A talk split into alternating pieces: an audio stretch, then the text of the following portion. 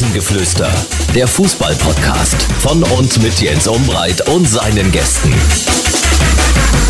Hallo und herzlich willkommen zum Rasengeflüster zur neuen Folge. Heute mal mit einer Wochenendausgabe. Wir sind ein bisschen früher dran, weil ich mir nächste Woche nochmal eine kleine Auszeit gönne in der Länderspielpause. Und deshalb gibt's die aktuelle Folge schon heute am Samstag. Wir sprechen über die drei Clubs aus Sachsen in der dritten Liga. Und exklusiv wird die Folge heute wieder präsentiert von Radeberger Pilsner. Vielen Dank für die Unterstützung. Jetzt rein in die neue Folge hier im Rasengeflüster. Wir wollen äh, zum Start ins Wochenende ein bisschen über die Ostvereine in der dritten Liga sprechen. Und das tue ich mit einem, der sich äh, darüber richtig gut auskennt. Und das ist Thomas Namdorf, war schon ein paar Mal dabei im Rasengeflüster. Thomas ist für die Kollegen der Morgenpost in Dresden unterwegs und für Tag 24. Thomas, guten Tag. Jens, Grüße, guten Tag. Schön, dass es klappt, äh, weil äh, du erlebst heute Abend, wir zeichnen Freitag am späten Nachmittag auf, äh, du erlebst heute noch eine sportliche Premiere, wie ich gerade im Vorgespräch erfahren habe. Ja, das ist richtig. Knapp 28 Jahre jetzt neben Job, aber das erste Mal ein Eishockeyspiel. Wahnsinn. Zumindest Wahnsinn. in dieser Liga. Okay, mhm. großartig. Als Zuschauer schon ein paar Mal mitgemacht, aber jetzt äh, heute als Journalist quasi. Ja, als Zuschauer in, in Grimmitschau. Mhm. Problem allerdings dann, wenn ich nicht fahren musste, ist letzte Drittel, den Bug zu erkennen, war dann meist schwer. Wieso? äh, Weil es zu schnell geht. Ja, das ist sowieso, ich, ich sage ich dir ganz ehrlich, zu kommentieren ist Eishockey brutal schwer. Das glaube ich. Äh, wirklich, äh, es gibt fast keine schwierigere Sportart und äh, ich bin da immer mal auch mit reingerutscht und äh, das ist brutal schwierig, sage ich ja. wirklich ganz ehrlich. Äh, Eishockey ist mit einer der größten Herausforderungen und ich ziehe da wirklich äh, auch vor den Kommentatoren immer wieder den Hut, wie die das hinbekommen. Klar, man kennt dann auch die einzelnen Reihen, aber das Spiel so schnell aufzufassen, ist wirklich eine, eine Gabe, äh, die man lernen muss und äh, das ist wirklich immer äh, ja, eine größere Herausforderung. Thomas, ich ja. habe gesagt, äh, lass uns über Aue, Dresden und Zwickau reden. Fangen wir mal mit dem größten Sorgenkind in der dritten Liga an, mit dem Tabellenschlusslicht. Und das ist der FC Erzgebirge. Wir haben ja immer wieder mal hier im Rasengeflüster auch mit dir über Aue gesprochen. Du kennst den Verein seit vielen Jahren, du begleitest den Verein auch seit äh, vielen Jahren. Bist du überrascht über die Entwicklung der letzten Wochen, äh, auch speziell der letzten Tage? Man hat so ein bisschen den Eindruck, es bricht da gerade so das Kartenhaus auseinander. Ja, ich bin überrascht, aber es kam trotzdem irgendwo mit Ansage. Als das im Juni so losging mit äh, Timo Rost und den vielen Neuzugängen und dieser aufkommenden Euphorie, die zumindest Aue entfachen wollte. Und man hat dann immer so zwischen den Zeilen gelesen oder gehört, äh, das, was 2015 nach dem Aufstieg geklappt hat, das wollen wir wieder. Und da hatte ich immer schon so meine Bedenken und habe gedacht, die dritte Liga hat sich weiterentwickelt in den letzten sieben Jahren. Die Absteiger hatten es immer schwer. Siehe Würzburg voriges Jahr. Ich hatte so meine Bedenken, dass das genau diese Richtung einschlagen wird. Und sie sind leider, leider eingetroffen, die Bedenken. Mhm. Es, es, es, es war fast mit Ansage. Mhm. Ich darf ein bisschen aus dem Nähkästchen plaudern. Wir haben uns ja auch immer mal wieder unterhalten. Du hast gesagt, äh, vor der Saison, dein Tipp ist erster Saisonsieg für Erzgebirge Aue im zweiten Derby gegen den FSV Zwickau. Da hast du ja. zwar dann auch daneben gelegen, aber du hattest schon irgendwie so eine leichte Vorahnung. Ja, äh, es kam Ende Juni kam ja der Spielplan heraus und das waren halt gleich sechs Hammerbegegnungen. Also es war nicht so, wo du sagst, das sind Ansetzungen zum Reinkommen, sondern du warst gleich gefordert und in Freiburg schwer. Das mhm. ist eine super Truppe, mhm. spielerisch vor allen Dingen. Ich meine, das ist, ist der Nachwuchs von Christian Streich, also war kein Kanonenfutter. Und dann ging es halt gleich weiter gegen Osnabrück, gegen Saarbrücken, in Mannheim, gegen Dresden. Und das waren halt Hammerpartien gleich am Anfang. Und ich, ich hatte Bauchschmerzen. Ich hatte wirklich Bauchschmerzen und gesagt, wenn die Jungs das unterschätzen, geht's schief. Viele sagen, jetzt hättest du in Freiburg gewonnen, ja. rote Karte nach drei Minuten, Tor nach drei Minuten und dann spielst du es trotzdem noch unentschieden. Wäre ein anderer, anderer Saisonverlauf möglich gewesen, aber Fußball ist kein Hättesport. Wenn wir jetzt mal äh, erstmal uns äh, an, an, den, an den ganzen Leistungen orientieren, dann ist es, glaube ich, ganz klar, ich habe auch jetzt auch ein paar Mal äh, gesehen in dieser Saison, wo die größte Baustelle liegt und das ist aus meiner Sicht ganz klar die Offensive. Also Ja. da produzieren sie einfach viel zu wenig Torchancen. Gibt ja auch Mannschaften, die viele Torchancen haben, die sie einfach verballern. Aber bei, bei Erzgebirge Aue hat man auch den Eindruck, es, es fällt ihnen schon richtig schwer, mal vors gegnerische Tor zu kommen. Ja, das ist das, das ist das Problem. Und das, das hat auch was mit diesem Unterschätzen zu tun, weil sie haben gedacht, sie können das, können vieles spielerisch lösen, aber die dritte Liga, da, es ist ja keine Floskel, es wird anders Fußball gespielt. Das sieht ja auch Dynamo. Das, äh, Markus Anfang hat ja nicht umsonst sein System umgestellt. Und es ist schwer, sich dort Chancen herauszuarbeiten, weil alle Mannschaften den Wert auf die Defensive legen. Und wenn du dann keinen hast, der Ideen reinbringt, der etwas Kreativität mit ins Spiel bringt, dann wird das schwer. Und äh, seit dem Ausfall von Marvin Stefaniak läuft ja gar nichts mehr, was Offensive angeht. Und auf der anderen Seite ist es in meinen Augen ein richtig guter Kader. Also rein von den Namen her. Es sind keine No-Names. Die haben äh, auch hat gute Leute geholt. Und, aber sie, sie passen momentan noch nicht zusammen. Und das ist halt in der Offensive auch zu merken. Ist wirklich, wirklich wenig. Gerade gegen Zwickau das Spiel, es war eine Chance in 90 Minuten. Und das ist zu wenig. Und Zwickau hat das gemacht, was sie konnten. Sie haben gut verteidigt, sie haben alles reingeworfen und das hat gegen Aue gereicht und das reicht für viele zurzeit. Thorsten Endres, der ähm, Interimspräsident, über die ganzen äh, Personalien drumherum besprechen wir dann später sicherlich auch noch, hat gesagt, es ist eine gespaltene Mannschaft. Das ist Ja. natürlich auch äh, nicht gut, wenn eine Mannschaft und gerade eine Mannschaft aus dem Erzgebirge, der FC Erzgebirge, hat sich ja immer darüber definiert, über Teamgeist, Zusammenhalten, wir gegen den Rest. Wenn du das nicht hast, dann wird es, Ja. glaube ich, ganz schwierig. Da war ich auch erschrocken, als ich das gehört habe, als er das nach der Sitzung der Gremien am Dienstag, war es glaube ich, äh, gesagt hat. Und das sagt eigentlich auch viel. Dass es der Trainer nicht geschafft hat, aus diesen 19 Neuzugängen, die kamen und aus den vier, fünf Leuten, die schon da waren, äh, eine Mannschaft zu formen. Liegt mit Sicherheit auch daran, dass Timo Rost immer wieder gewechselt hat in diesen neuen Spielen. Also zwei, dreimal verletzungsbedingt, aber eben nicht immer. Und in dem einen Spiel dem das Vertrauen geschenkt, in dem anderen dem das Vertrauen geschenkt. Und das macht sich dann halt auch bemerkbar. Du findest keine Sicherheit und du wirst unzufrieden. Du wirst unzufrieden, gerade wenn du ein relativ gutes Spiel machst und sitzt am nächsten Spieltag wieder auf der Bank und fragst dich, warum. Ja, und das ist das ganze Problem. Hat diesen Zusammenhalt, dieses System nicht gefunden, diese Mannschaft zusammenzuschweißen oder erstmal eine Mannschaft daraus zu machen. Denn gute Einzelspieler, das weißt du selber, sind noch keine gute Mannschaft. Das auf jeden Fall. Und ähm, lass uns zu, zurückgehen äh, in, in, in den Juni, äh, um jetzt erstmal bei, den- bei den sportlichen Dingen zu bleiben. Timo Rost äh, tritt äh, den Job an beim FC Erzgebirge, ist sehr selbstbewusst, auch sehr selbstsicher. Äh, viele haben gesagt, es war eine gute Pressekonferenz, eine gute Präsentation von ihm. Er wollte sich nichts vor- vorschreiben lassen, hat auch äh, ganz klar gesagt, äh, ja, der Präsident kann seine Ideen haben, aber am Ende entscheide ich. Ja. Ähm, Hat er den Mund da schon zu voll genommen oder fandst du, das war äh, okay, wie er dort aufgetreten ist? Dort ist er sehr solide aufgetreten, finde ich, weil das ist ja das, was viele gefordert haben, auch im Umfeld, dass sich Helge Leonard zurücknimmt und äh, seine Leute machen lässt.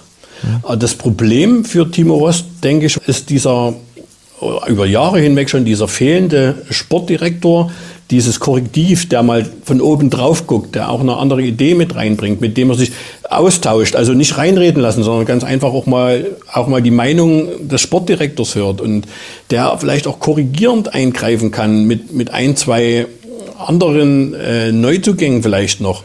Und Hm. Der ihn das ist vielleicht das, auch mal was, schützt. Genau, genau. Und äh, das hat halt gefehlt. Und äh, die, die Pressekonferenz am 1. Juni, die fand ich äh, nicht verkehrt. Er ist nicht so überheblich aufgetreten wie vor Jahresfrist noch Alexei Spilewski. Ja, also da hatte man schon die Hoffnung, dass es was werden könnte, aber es ist sukzessive schon im Juni falsch gelaufen. Aber hat schon eigentlich mit Schipilewski, äh, Jahresfrist davor, eigentlich der Niedergang begonnen? Also äh, im, im Grunde genommen ist das ja ein Prozess, seitdem Dirk Schuster unter welchen Umständen auch immer entmachtet worden ist, gefeuert worden ist, ähm, ha- hat ja Aue nichts mehr eigentlich in dem Sinne richtig gemacht auf sportlicher Ebene. Ich gehe sogar noch ein, ein Stück weiter zurück. Für mich ging das los mit dieser äh, menschlich unwürdigen Entlassung von, von Daniel Mayer. Äh, da hat man schon gesehen, dass wirklich niemand da war, der auch mal drauf geachtet hat. Also Helge Leonard hat damals gesagt, er lässt ihm Zeit, er hatte einen familiären Schicksalsschlag. Und die Zeit dauerte genau eine Woche. Und äh, da war schon, denke ich mal, bei vielen das Vertrauen verloren. Mhm. Mit Dirk Schuster kam einer, der das sportlich natürlich auch durch, über seine Erfahrungen her super gemanagt hat. Mhm. Aber war zwei Jahre dann trotzdem im, im, soliden Fahrwasser, immer eine hervorragende Hinrunde, mhm. eine etwas schlechtere Rückrunde, aber nie mit dem Klassenerhalt äh, was zu tun gehabt.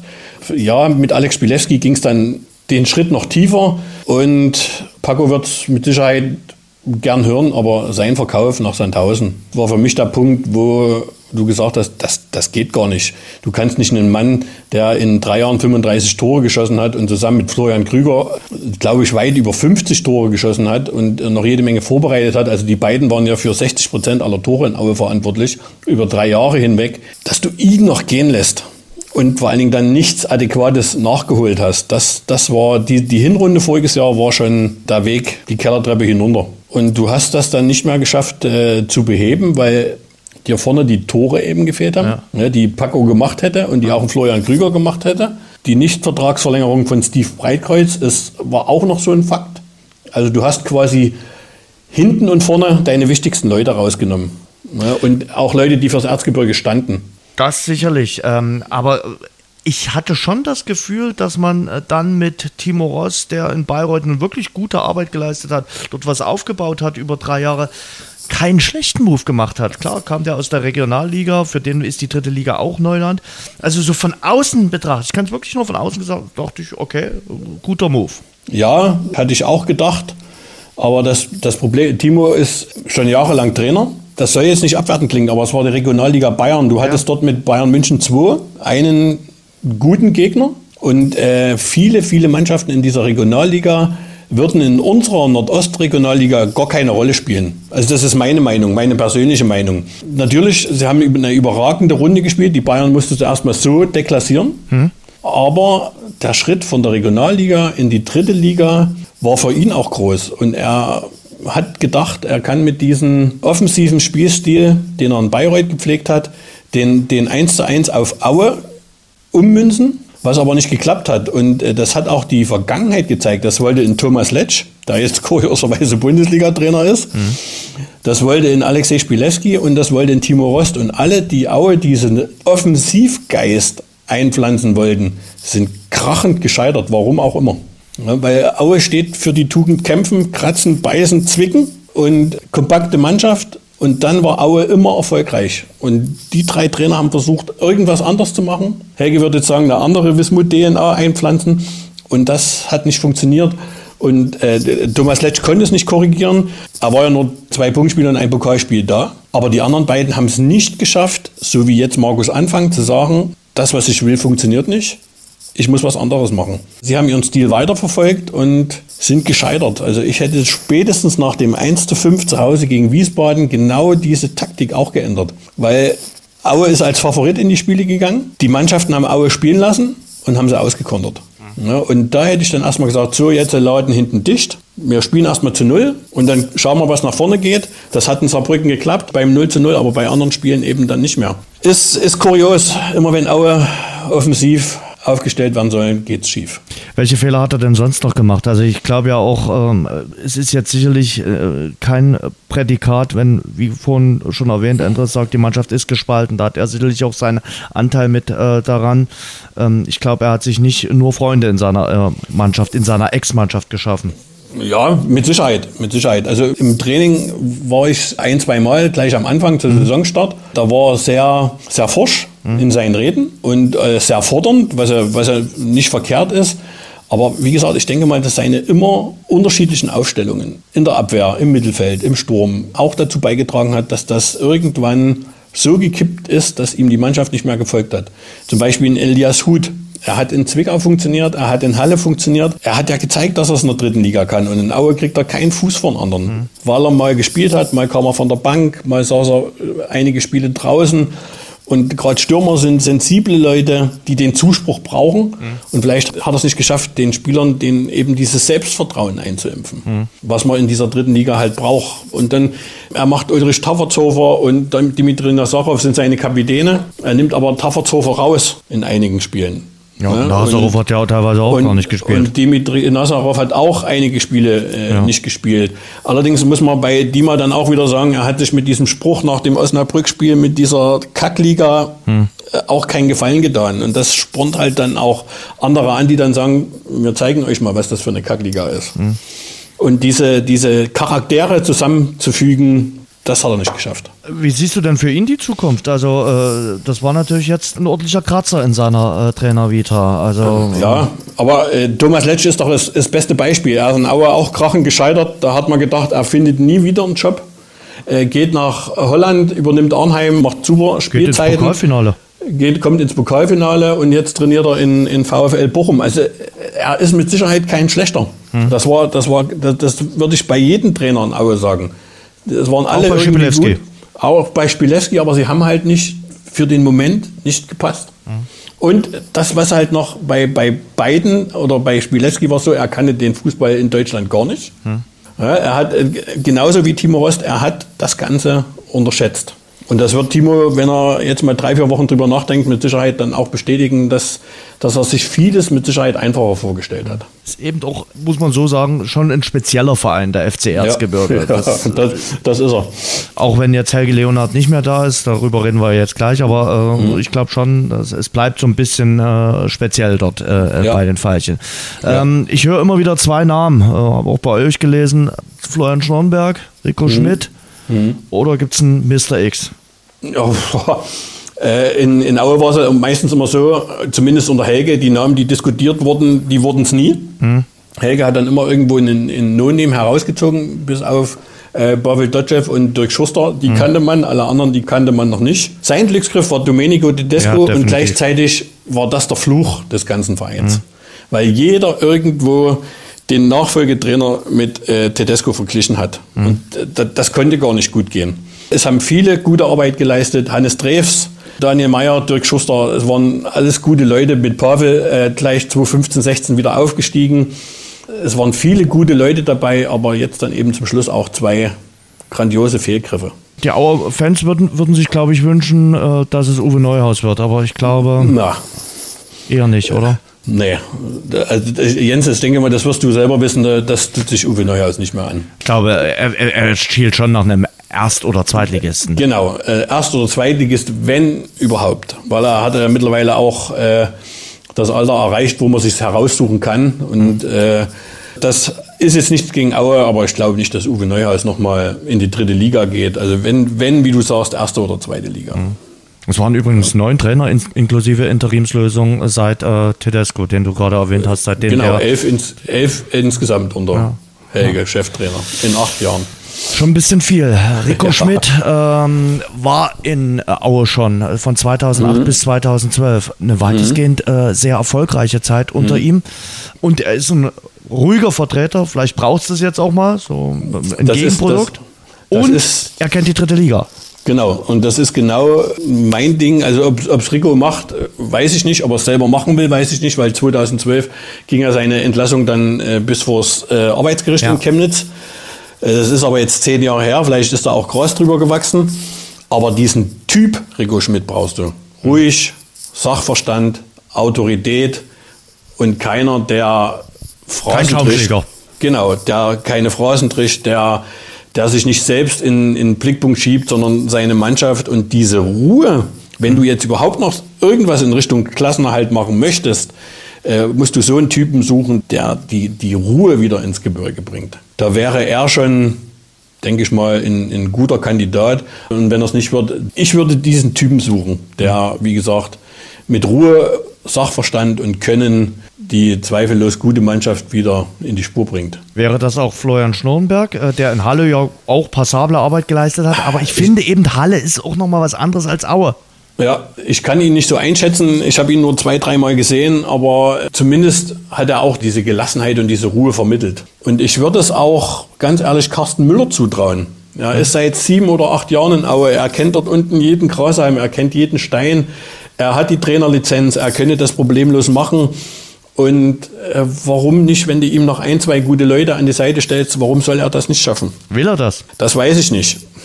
das weiß ich nicht. Ich habe noch nicht mit ihm gesprochen, aber ich würde es ihm zumindest zutrauen. Er war Co-Trainer unter Daniel Meyer, also mhm. er kennt auch diese Profi-Abteilung. Er hat voriges Jahr schon mal interimsweise ein Spiel gemacht. Also die Spieler haben ihn jetzt kennengelernt, die Alten kennen ihn sowieso und er hat auch die Erfahrung. Wenn du dich mit ihm unterhältst und du gehst mal tiefer, es ist auch keiner, der dir irgendwas vom Pferd erzählt. Mhm. Also der hat, der hat auch schon Fußballahnung. Also wird es wahrscheinlich zwischen den drei äh, Varianten äh, ja. eine Entscheidung fallen. Oder wie gesagt, der große Mr. X kommt. Oder der große Mr. X kommt, den irgendjemand dann jetzt aus dem neuen Vorstand heraussucht und aber ich würde wirklich genau gucken, ob der auch zur Region passt. Denn das hat man auch gesehen, immer wenn jemand da war, der das Erzgebirge, der den Osten kannte, Gerd Schädlich sowieso. Ja. Falko Götz war aus dem Osten. Daniel Meyer war aus dem Osten. Äh, mit Pavel Dotschew hat das Gefilde auch gekannt. Also immer mit Leuten, die wissen, was hier wichtig ist, ist Aue gut gefahren. Wer entscheidet das denn jetzt oder wer hat denn jetzt die Kontakte, wo Helge Leonard nicht mehr da ist? Ja, der neue Vorstand wird schon auch seine Kontakte haben und äh, ich sag mal, wenn man einen Carsten Müller fragt, der mit Sicherheit auch gut vernetzt ist, und dann gehe ich mal davon aus, äh, dass auch bei einem Drittligisten die eine oder andere Bewerbung auf den Tisch flattert, wo man sich äh, dann mal reingucken kann, wer das ist, was er macht und all Bibabo. Aber sie werden schon ihre Leute haben, die da drauf gucken können. Aber vielleicht ist es ja auch so, dass sie wirklich Carsten lassen bis zur WM-Pause. Das mhm. sind noch acht Spiele. Dass sie in der Zwischenzeit einen, einen, Sportdirektor installieren, also in den nächsten ein, zwei Wochen. Und dass er sich dann auf die Suche nach einem Trainer macht. Das wäre auch in meinen Augen eine vernünftige Lösung. Dass man jetzt nicht sagt, Carsten Müller, du machst das Spiel gegen Einbrück, dann gehst du wieder in deinen Nachwuchs. Sondern dass man sagt, pass auf, Carsten, die acht Spiele hast du Zeit, mach was draus. Und wenn es nicht klappt, hast du zwei Monate Zeit, jemanden zu suchen, der dann in 21 Spielen in der Rückrunde das Ruder noch herumreißen kann. Wie groß ja. siehst du denn die Gefahr, dass äh, Aue äh, Würzburg kopiert? Die Gefahr ist immer da. Die nächsten beiden Spiele sind zu Hause gegen Meppen und in Oldenburg. Da solltest du schon vier Punkte holen, um zumindest mal den Anschluss zu finden. Und mhm. wenn du dann ein Erfolgserlebnis hast und ins Rollen kommt, der Mannschaft traue ich viel zu. Ein Aufstieg jetzt nicht mehr, Gottes Willen aber dass sie das problemlos schafft, äh, dann doch mal eine Serie zu starten mit äh, sieben, acht Spielen in Folge ohne Niederlage und zwei, drei Siegen dabei, dann bist du ja relativ fix wieder oben. Also die Mannschaft hat das drauf, sie braucht halt bloß jemanden, der sie an die Hand nimmt. Und festgestellt hat man jetzt auch, dass man tatsächlich jemanden braucht für den sportlichen Bereich, einen Sportgeschäftsführer. Ja. Das ist ja immer so ein Thema in der Auge gewesen. Mal hat man gesagt, nee, brauchen wir nicht. Dann hat man mhm. gesagt, naja, brauchen wir vielleicht doch. Das mit Pavel Dotschew hat auch nicht so richtig funktioniert. Nee. Äh, dann hat man gesagt, nee, dann brauchen wir jetzt doch nicht. Und äh, jetzt merkt man möglicherweise ja, doch keine schlechte äh, Funktion äh, bei für mich im, Profifußball ja, unabdingbar, weil das wirklich derjenige ist, der von oben auf das Ganze gucken kann und der die Misstöne in der Mannschaft vielleicht noch eher erkennt oder noch eher sieht als der Trainer und eingreifen kann und auch eben jemand, der ein gewisses Know-how äh, in seinem Arbeiten hat, der nicht nur auf Zuruf Spieler verpflichtet, sondern mhm. diejenigen auch kennt oder auch mal selber gesehen hat und äh, beobachtet hat. Also ist für mich unabdingbar. Mhm. Zwingend notwendig, egal ob erste, zweite oder dritte Liga. Das wird aber nicht Mirko Reichel sein, der jetzt als sportlicher Berater äh, als eingestellt wurde. Nein, glaube ich nicht. Also äh, Mirko, so wie ich es mitbekommen habe, soll die Scouting-Abteilung aufbauen, die auch seit Jahren vernachlässigt wird, weil gar keiner da ist vielleicht nicht ganz falsch, äh, sich auch auf Scouting ein bisschen zu konzentrieren und nicht nur genau. immer auf Beratermeinung äh, äh, zu konzentrieren. Ja, es ist ja nicht nur Timo Rost gegangen, es ist ja letzten Sonntag auch der Präsident gegangen, äh, mhm. nach acht Jahren, äh, Helge Leonard. Und ich glaube, das war schon äh, eine ja, mächtige Entscheidung, dass er gesagt hat, nee, er macht es nicht mehr. Wie siehst du den Abgang von Helge Leonard, der ja eine Instanz war beim FC Erzgebirge? Ja, vornherein muss man sagen, er hat äh, über viele, viele Jahre gute Arbeit geleistet. Sechs Jahre zweite Liga unter ihm, unter diesen auch finanziellen, wirtschaftlichen Voraussetzungen, auch mit dem Problem von Corona in den letzten drei Jahren. Also er hat vieles schon gut gemacht, aber hat auch vieles nicht abgeben wollen, also vieles allein gemacht. Und äh, das hat man halt Stück für Stück dann auch, auch gemerkt. Sind wir wieder beim Sportdirektor. Voriges Jahr in der Saison ein Sportdirektor wäre vielleicht vieles anders gelaufen. Der Sportdirektor hätte nie und nimmer gesagt, ich gebe hier jemand ab, der uns in drei Jahren 35 Tore geschossen hat mhm. und ich hole euch zwei dazu, die in ihren letzten Spielzeiten überhaupt kein Land gesehen haben. Und die sollen dann die, die erfolgreichen Stürmer für den FC Erzgebirge werden. Das wäre voriges Jahr schon nicht passiert mit dem Sportdirektor. Und äh, Helge hat dann zu viele Fehler gemacht, weil er vieles alleine machen wollte oder sich auf sein, wie er mal gesagt hat, auf seinen Inner Circle verlassen hat. Und äh, das ging viele Jahre gut, aber jetzt die letzten zwei, zweieinhalb Jahre ging es halt rein sportlich nicht mehr gut. Und deshalb verstehe ich ihn, dass er zurückgetreten ist, weil es wohl auch dann in den letzten Wochen dann viele Anfeindungen gegen ihn gab. Äh, er hat äh, uns gegenüber zum Beispiel geäußert, er hat Drohanrufe bekommen. Und wenn es dann soweit ist, ist es ganz einfach richtig, wenn man Distanz gewinnt, wenn man sagt, hier, ich bin zwar noch da, aber jetzt sollen mal neue Leute ans Ruder. Man muss ja auch sagen, bei aller äh, Kritik, äh, Aue in den letzten zehn Jahren, neun Jahre äh, in der zweiten Liga gespielt. Äh, mhm. Ein Jahr äh, dritte Liga, dann sofort wieder aufgestiegen. Jetzt, wie gesagt, äh, wenn wir jetzt die Saison dazu nehmen, ist es noch ein weiteres Jahr dritte Liga, aber die Mannschaft hat schon konstant in der zweiten Liga gespielt und das ist auch ein Verdienst mit von Leonard und Co. Man ja. fragt sich natürlich, wie konnte das so lange so gut gehen? Auch gerade mit der One-Man-Show, äh, Leonard ohne Sportdirektor und äh, viele haben äh, auch immer wieder gesagt, ich kann mich erinnern, vor zwei Jahren, als Dynamo abgestiegen ist, damals äh, haben viele gesagt, naja, Dynamo sollte sich mal ein Beispiel nehmen. Schlanke Strukturen und äh, mhm. dort in Aue funktioniert das, da entscheidet einer, da wird nicht lang rumdiskutiert und jetzt sagt man aber, nee, es war alles verkehrt, was äh, in Aue da so gelaufen ist. Alles, alle, alles verkehrt war mit Sicherheit nicht. Aber mhm. das, was äh, äh, Aue unter Helge Leonard gemacht hat, das wäre in Dresden nie möglich gewesen. Mhm. Das sage ich dir so, wie es ist. Dafür ist die Stadt zu groß, dafür ist der Verein zu groß. Das hätten äh, viele gar nicht mitgemacht. Äh, man muss ja Helge zugutehalten, dass er wirklich äh, in seiner Amtszeit auch viele gute Transfers getätigt hat. Wieder Paco, Tedesco, Florian Krüger, Steve Breikreuz zurückgeholt, Jan Hochscheid zurückgeholt.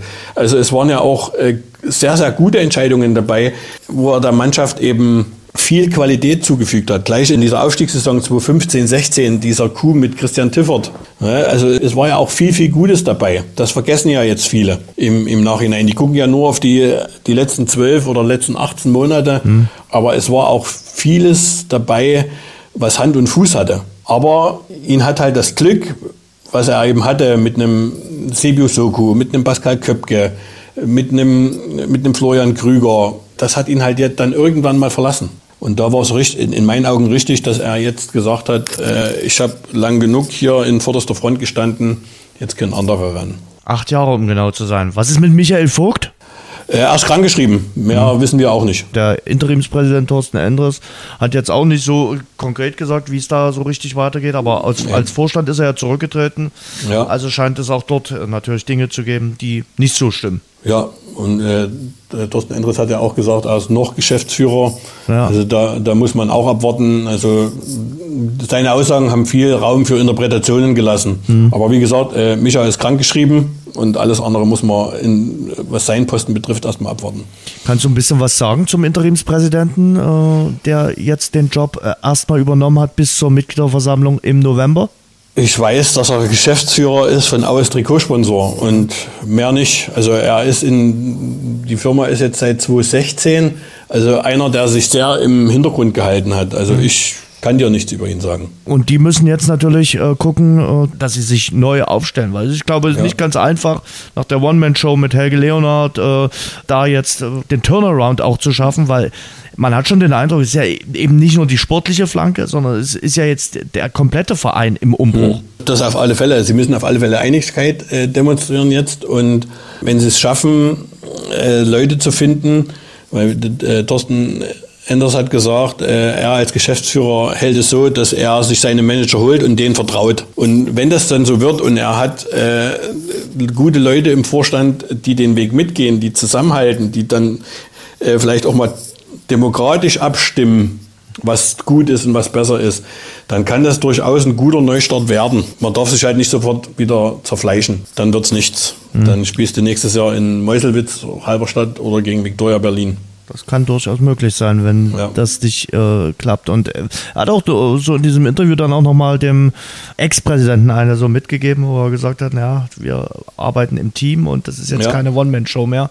Da hat man auch durch die Zeilen lesen können, wie es bislang ja. äh, gelaufen ist äh, beim FC Erzgebirge. Wenn er das einhält, dass äh, sie alles zusammen entscheiden, beziehungsweise ja, zusammen entscheiden, äh, dann kann das schon was werden. Also müssen jetzt auf jeden Fall natürlich eine Entscheidung in der Trainerfrage treffen, äh, mhm. dann auch eine Entscheidung, äh, was den Sportdirektor betrifft und möglicherweise muss der Sportdirektor dann auch ein gut gefülltes Notizbuch für den Winter haben, ob es da dann nochmal Neuverpflichtungen braucht, die dann Richtig den, den Super-GAU, äh, also den doppelten Abstieg verhindern. Das ist richtig. Genauso muss es laufen. Finden Sie jetzt heraus, wie großartig ein alkoholfreies Pilsner schmecken kann. Neu. Radeberger alkoholfrei. Hopfig frisch im Geschmack. Mit echtem Kalister Aroma Hopfen. Radeberger alkoholfrei. Jetzt probieren. Wechseln wir mal ähm, zu Dynamo Dresden. Die haben diese Sorgen nicht habe so auch schon den Eindruck, für Dynamo egal wie es zustande gekommen ist, war der Derby-Sieg in Aue ganz, ganz wichtig und ganz entscheidend. Da hat man gemerkt, okay, das defensive Spielsystem von Markus Anfang greift merken wir ja momentan, es ist jetzt nicht mhm. der, der attraktivste Fußball, aber es ist eben erfolgreich. Also man hat die letzten vier Spiele zehn Punkte geholt. Und nur ein Gegentor. Und ja. das, das ist halt dieser, dieser Grundstock dieser dritten Liga. Äh, das, es, es sind vieles 50-50 Spiele, wo Nuancen entscheiden. Und wenn du gut hinten stehst, dann reicht dir halt wie in Duisburg ein Elfmeter. Ja, Duisburg war schon schlimm. Ja, ja, und das wollte ich gerade sagen. Und das war schon ein, ein, schlimmes Spiel. Aber sie haben nichts zugelassen. Und äh, mit Aue haben sie das Vertrauen gekriegt. Und was ich mit dem Spiel in Aue noch viel, viel wichtiger fand, dass äh, Stefan Triljascha ja. dort seinen Turnaround geschafft hat. Denn ich war der, der Meinung, äh, vergeigt das in Aue, spielt das nächste Spiel Sven Müller. Und dort hat er es in Aue hat er es eben geschafft, mit dieser einen Parade, diese ganzen unglücklichen Aktionen äh, die er vorher drin hatte, vergessen zu machen. Und mhm. seitdem ist er schon von seiner Präsenz her ganz anders. Hat er auch selbst gesagt. Ja, ja, letzte Woche selbst gesagt, okay, Aro war so wichtig für uns alle, äh, dass wir gemerkt haben, es geht und es funktioniert. Auch für ihn selber mhm. hat er gesagt, ja, das Spiel im Schacht war so entscheidend und so wichtig. Ja, und äh, deshalb hat man auch so den, den Anschluss ans obere Tabellendrittel geschafft. Man muss jetzt mal gucken, äh, ob, ob 1860 und Elversberg so weitermarschieren. Äh, du, wir haben ja heute mit Markus Anfang gesprochen. Du ja. hast einen Trainer gefragt, ob er so mit der Zwischenbilanz zufrieden ist. Der Trainer ist ja nie zufrieden. Ich würde ja am liebsten einfach alle Punkte haben und hätte einfach richtig gut Fußball gespielt. Und, aber wir müssen halt auch diese, an die Situation uns anpassen. Und die Situation ist halt, dass wir A, über das Thema Personal dass das halt immer mal wieder, wir konnten glaube ich noch kein Spiel mit derselben Formation spielen hintereinander. Es wurde immer wieder auf der einen Seite irgendwann mal gut, weil dann jeder seine Spielzeit bekommen hat und jeder schon mal eine Erfahrung drin gemacht hat. Auf der anderen Seite brauchst du auch irgendwo mal so eine Stabilität. So, ich glaube, das wird noch ein bisschen dauern. Wir müssen halt schauen, dass wir bis zum Winter, ähm, dass wir da noch ein paar Entwicklungsschritte machen. Das braucht halt Zeit. Das ist halt nach einem Umbruch, brauchst du erstmal einen das haben sie in Bremen nicht so gerne gehört, aber es ist halt nun mal so, du brauchst halt so einen Wiederaufbau. Und wenn du alles wieder aufgebaut hast und eine Stabilität drin hast, dann kann sich auch die Mannschaft wieder nach und nach entwickeln. Deswegen, so wie die Jungs das die letzten Wochen gemacht haben, bin ich schon zufrieden. Auch wenn ich gerne ein bisschen anders spielen würde, so wie es auch hinten raus jetzt zum Beispiel gegen Ingolstadt war. Ich fand, das war schon fußballerisch ein Schritt nach vorne. Und vor allen Dingen das auch, wenn wir mal ein Tor bekommen, dass wir trotzdem in die Punkte reinkommen. Weil das haben wir halt davor nicht geschafft. Und das war schon mal wieder ein Schritt nach vorne. Und seit fußballerisch war das gerade in der zweiten Halbzeit, fand ich, war das schon ordentlich. Haben sie schon ordentlich gemacht. Man hätte mir vielleicht auch, wenn Kutsche das Ding macht, gewinnen können, hätte es aber auch am, kurz vor Schluss das Spiel nochmal verhindern können. Deswegen war das schon in Ordnung, auch vom Ergebnis. Und ich glaube, von der Punkteausbeute haben wir Spiele gehabt, wo wir jetzt nicht unbedingt hätten klar gewinnen müssen. Wir hatten aber auch Spiele drin, wo wir verloren haben, die hätten wir auf gar keinen Fall verlieren können oder dürfen. Also ich habe mal geguckt, da gibt es also diese Wahrscheinlichkeit mit Expected Goals mhm. immer und dann gibt es auch dieses, wie viele Punkte du tatsächlich hättest holen müssen. Und da sind wir da ungefähr ein Punkt, ein bis zwei Punkte hinten dran. Also von daher ist das schon in Ordnung. Also wenn wir so einen Punkt mehr hätten, so ein bis zwei Punkte mehr hätten, dann wäre das schon laut dem, was diese Statistik ergibt, wäre das okay gewesen. Aber dann wärst du im Zwei-Punkte-Schnitt. Im Zwei-Punkte-Schnitt wissen wir alle, wo du dann am Ende sein wirst. Ne? Die Heimniederlagen gegen 1860 und Elversberg, die schmerzen ihm noch, aber auf der, auf der anderen Seite sind das jetzt auch momentan die beiden Tabellenführenden. Also die, es war kein Zufall, dass die hier gewonnen haben. Aber auf der anderen Seite traue ich es 1860 zu, dass sie das durchziehen. Aber ich gehe mal davon aus, dass bei Elversberg irgendwann mal der Knick kommt, dass die Euphoriewelle vorbei ist. Mit Sicherheit mit dem Spiel, wo sie besser sind und es trotzdem verlieren werden. Mhm. Weil das ist dann, das ist dann typisch dritte Liga. Dass du mal einen Dämpfer erwischst, wo du nicht denkst, dass du ihn bekommst. Und dann musst du erstmal als Aufsteiger damit umgehen.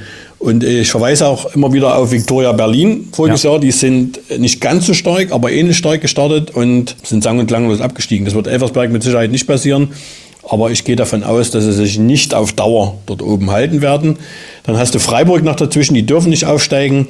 Und äh, ich bin der Meinung, das geht zwischen 1860 Saarbrücken und Dynamo aus um die direkten Aufstiegsplätze. Anfang führt natürlich auch immer wieder an, äh, dass sich das alles noch einspielen muss. 16 ja. Neuzugänge und, und, und da muss man der ganzen Geschichte auch wirklich äh, Zeit geben. Die alle zu integrieren äh, auf ihren Positionen. Dann hast du viele Verletzungssorgen, mhm. muss man ja auch sagen. Das äh, trifft Dynamo auch brutal.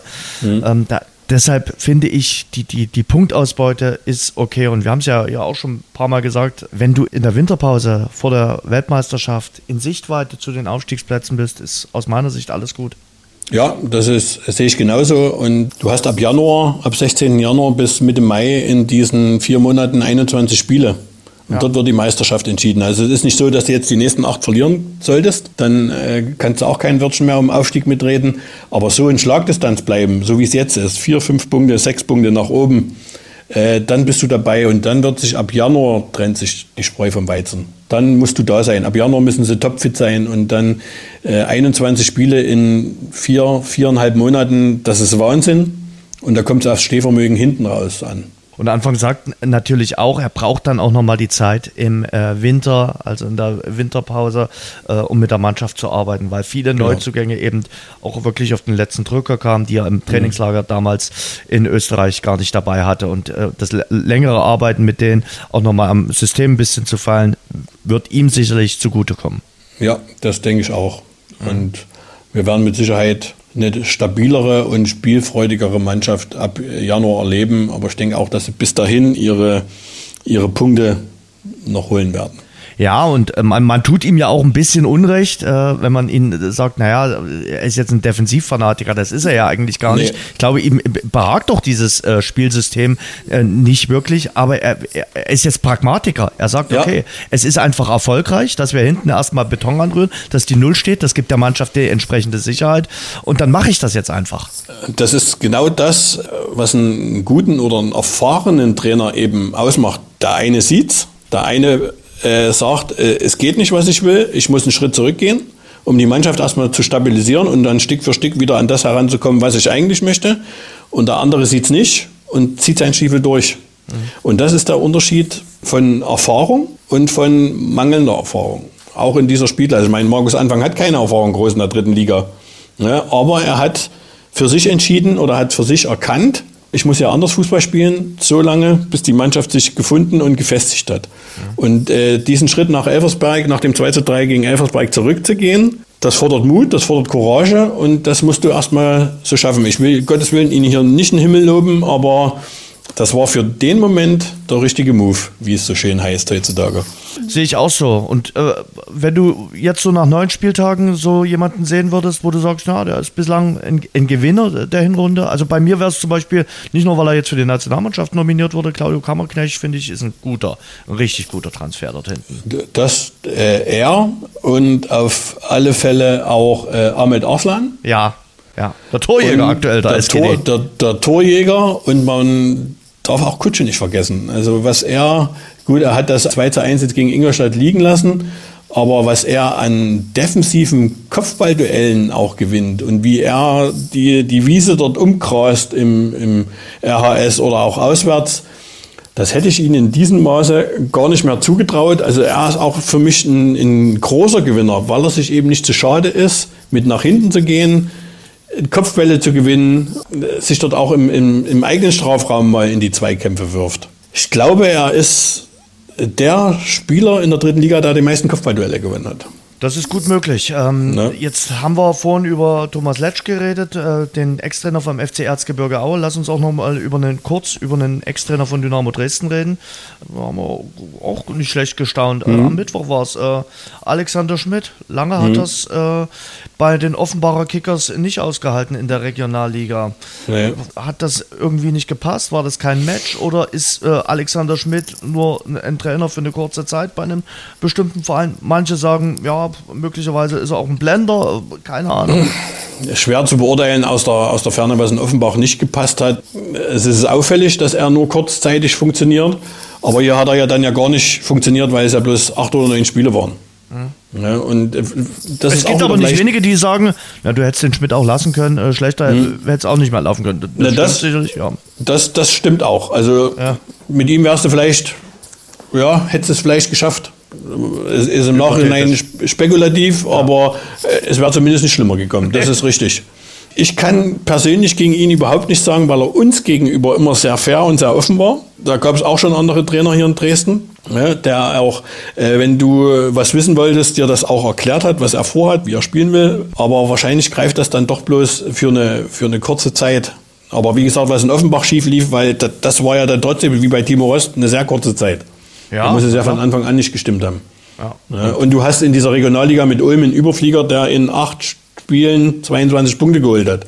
Da werden halt viele, die auch dorthin wollen, denke ich mal, schneller nervös als andere. Ja, für, für Offenbach ist die Saison fast eher gelaufen. Also Hm. die wollten ja unbedingt äh, aufsteigen und äh, du hast es gerade auch erwähnt, Ulm hat so einen super Start hingelegt. Also Offenbach guckt ja auf Ulm schon mit dem Fernrohr und Ja, eine doppelte ein Punktzahl. gutes äh, Fernrohr sein. Also von Ja. daher ist der Schritt dann irgendwie wahrscheinlich nachvollziehbar. Lass uns über den dritten äh, sächsischen Drittligisten nochmal ein, ein Wort verlieren, der FSV Zwickau. Ah, was ich beim FSV nach diesem Derby-Sieg, den sie natürlich auch sehr emotional gefeiert haben, wollten sie natürlich unbedingt nachlegen. Das ist ihnen nicht gelungen. Das wird sie sicherlich auch ein bisschen grämen, weil sie hängen dann trotzdem dort unten ein bisschen fest. Sind Ja. Tabellen 14. Ja, das ist irgendwie komisch beim FSV. Man könnte fast sagen, das ist typisch Zwickau. Nach, nach irgendeiner Höhe kommt wieder eine Tiefe und äh, hast das Derby gewonnen, gehst eigentlich mit einem sensationellen Selbstvertrauen in das Dortmund-Spiel, führst 1-0 und dann machst du halt diesen einen Schritt weniger. Und in Zwickau einen Schritt weniger machen heißt halt, dass du die Punkte liegen lässt. Und Zwickau muss immer an die Leistungsgrenze gehen, muss immer Dreck fressen. Um, und das haben sie ja jetzt über Jahre bewiesen, dass sie das können.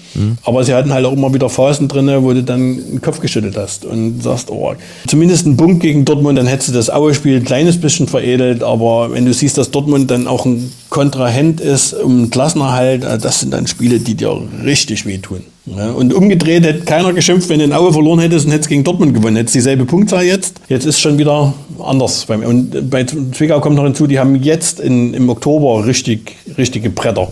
Die Teams von oben. Ja, die haben jetzt, ja, Ingolstadt, Wien, Wiesbaden, Saarbrücken, Freiburg 2, Essen. genau. Das sind die nächsten Gegner. Genau. Und das ist ein ordentliches Programm und äh, kurz vor der WM-Pause, also das letzte Spiel vor der WM-Pause ist Dresden. Ah, Ja, das, also- das Programm ist nicht von Papa. Äh, Da wäre es schon gut gewesen, hättest du gegen Dortmund noch einen Dreier geholt. Aber auf der anderen Seite ist dann Zwickau, wo du sagst, äh, ich, kann mich ans voriges Jahr erinnern, da, da war Zwickau in der Aue-Situation und fährt dann zu Spitzenreiter 1860 München und gewinnt unten 2-0. Das ist dann halt das typische Zwickau. Wenn du es nicht erwartest, ziehen sie die Dinger. Ja, der FSV ist jetzt natürlich äh, seit 2016 in der dritten Liga und bei denen Mhm. merkt man, die, die sind auch dort angekommen. Die, die wissen, wie in der Liga gespielt wird und äh, dass dort wirklich äh, keine B-Note vergeben wird und Schönheitspreise schon gleich gar nicht. Und die holen eben auch mal äh, dreckige Sieger. Ähm, Genau. Das kriegen sie hin. Und das ist auch irgendwo ihr Markenzeichen. Joe Ennox ist dort mittlerweile schon so eine Mini-Instanz. Ja, dürfte der Drittligatrainer sein, der am längsten im Amt ist, Ja, ne? Wenn ich ja. jetzt, ist er.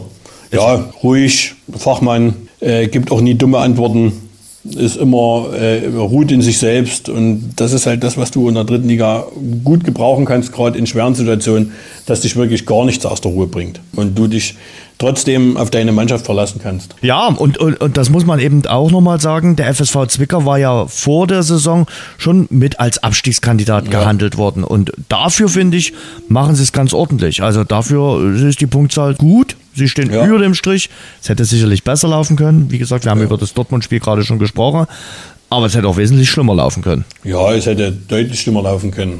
Mitnehmen, einen Haken dran machen an die, an die Punkte, die sie haben und einfach weiter versuchen, Gas zu geben. Das müssen sie sowieso machen. Und du wirst sehen, auch wenn sie jetzt die Kracherspiele äh, vor sich haben, sie werden dort gewinnen, wo es keiner vermutet. Mhm. Weil die guten, die spielerisch besseren Mannschaften sich dann an dieser Deckung um Davi Frick die Zähne ausbeißen. Aber ja. der Torwart fehlt natürlich, der Kapitän mit Johannes Brinkes. Ja, das ist schon äh, ein, Das ist ein herber Verlust. Das ist ein herber Verlust. Aber ich kann mich daran erinnern, dass Marcel Engelhardt in der zweiten Liga für Braunschweig und auch in der dritten Liga für Braunschweig ein, ein sehr solider und guter Torhüter war. Mhm. Also ich denke mal, die Baustelle werden sie mit ihm ordentlich geschlossen haben. Mhm. Ja, Max Sprang hat seine Sache auch gut gemacht, hat zweimal zu null gespielt gegen Viktoria Köln und gegen Aue. Ja, aber Marcel Engelhardt ist halt mit seinen 29 Jahren, er hat die Erfahrung und, und auch die Klasse. Also äh, die Baustelle sehe ich jetzt nicht mehr so groß. Die Nachspielzeit. Gut, Thomas. Das hat mich sehr gefreut, dass wir ein bisschen über die dritte Liga, über die sächsischen Vereine sprechen äh, konnten. Bist du ein ja. Fan eigentlich? Äh, na gut, wenn du zum Eishockey gehst, dann äh, wirst du das am Rande nur verfolgen. Von der Nations League, von der deutschen Nationalmannschaft oder siehst du es eher wie Steffen Baumgart, der gesagt hat, die Nations League ist ein Wettbewerb, den keiner braucht? Mhm. Gehe ich, geh ich voll mit. Ich habe, ja. glaube ich, noch kein Spiel gesehen in der Nations League. ja, und so geht mir es aber auch mit der Champions League. Also nicht nur, dass, dass man sehr viel Geld dafür bezahlen muss, das ist es gar nicht, aber mich interessiert du hast das Bayern gegen so Barcelona auch nicht geguckt? Nee, nee. Ich hab, War ein gutes Spiel. Ich habe mich aufs Sofa gelegt und ein Buch gelesen. Das ist dann für mich wichtiger. Außerdem hat mein Sohn geguckt und dann hast du nur einen Account, dann kannst du sowieso nicht machen. Okay, dann verrat uns noch den Buchtipp. Den Buchtipp, äh, das war die Biografie von Scotty Pippen. Okay, den Basketball. Ja, den der Basketball-Legende. Das ja. einzige Basketball-Trikot, was ich je in meinem Leben besessen habe, war Scotty Pippen. Und äh, ich habe mir diese Serie angeguckt auf ja. Netflix, hier The Last, Last Dance. Dance. Mhm. Die fand ich sehr gut. Und äh, die Biografie von Scotty Pippen ist quasi die Antwort drauf, wo er versucht, einiges klarzustellen, dass also in Michael Jordan nicht Michael Jordan geworden wäre ohne Scotty Pippen oder Dennis Rodman. Hm. Ja, und deshalb fand ich die Biografie fand ich, fand ich sogar noch einen Tick besser als die ganze Serie. Ich glaube, er hat irgendwann mal gesagt, naja, er hätte sich schon noch ein, paar mehr Einblendungen gewünscht. Ja, er, er, schreibt zum Beispiel in seinem Buch äh, nicht, nicht mal unbedingt, dass er mehr Einblendungen sich gewünscht hätte. Äh, er fand es äh, für sich ein bisschen befremdlich, dass, gut, nicht bei einer, bei einer Serie über Michael Jordan ist es fast zwangsläufig so, aber dass die ganzen Erfolge, diese sechs NBA-Titel, ja. nur Michael Jordan zugeschoben wurden und äh, die, die restlichen, äh, wie, wie eben Scotty Pippen oder Dennis Rodman und auch Phil Jackson als Trainer, dass das quasi nur Randerscheinungen war, die äh, Jordan mitgezogen hat. Hm. Und Pippen sagt, das war eigentlich genau umgedreht. Ja, also Michael Jordan ist nur zu dieser Person geworden, weil er eben die passenden Mitspieler um sich herum hatte. Das ist ihm zu wenig gekommen und das hat er in dem, in dem Buch auch erklärt und es liest sich sehr schnell, es liest sich sehr flüssig, die ist wirklich sehr empfehlenswert. Werden wir verlinken. Thomas. Jawohl. Ja. Ich danke dir sehr. Viel Spaß beim Eishockey. Danke dir. Ich danke dir. Ciao. Ciao. Das war unser Rasengeflüster, der Fußball-Podcast. Heute erneut exklusiv mit Radeberger Pilsener. Tradition verbindet, Leidenschaft vereint. Radeberger, das Pilsener. Anfang Oktober sind wir zurück mit der nächsten Ausgabe hier im Rasengeflüster. Bis dahin, für euch eine gute Zeit. Passt gut auf euch auf. Das war das Rasengeflüster, der Fußball-Podcast. Danke fürs Zuhören. Abonniert uns bei Spotify, Apple Podcast und überall dort, wo es Podcasts gibt. Mehr auch im Netz unter rasengeflüster.de.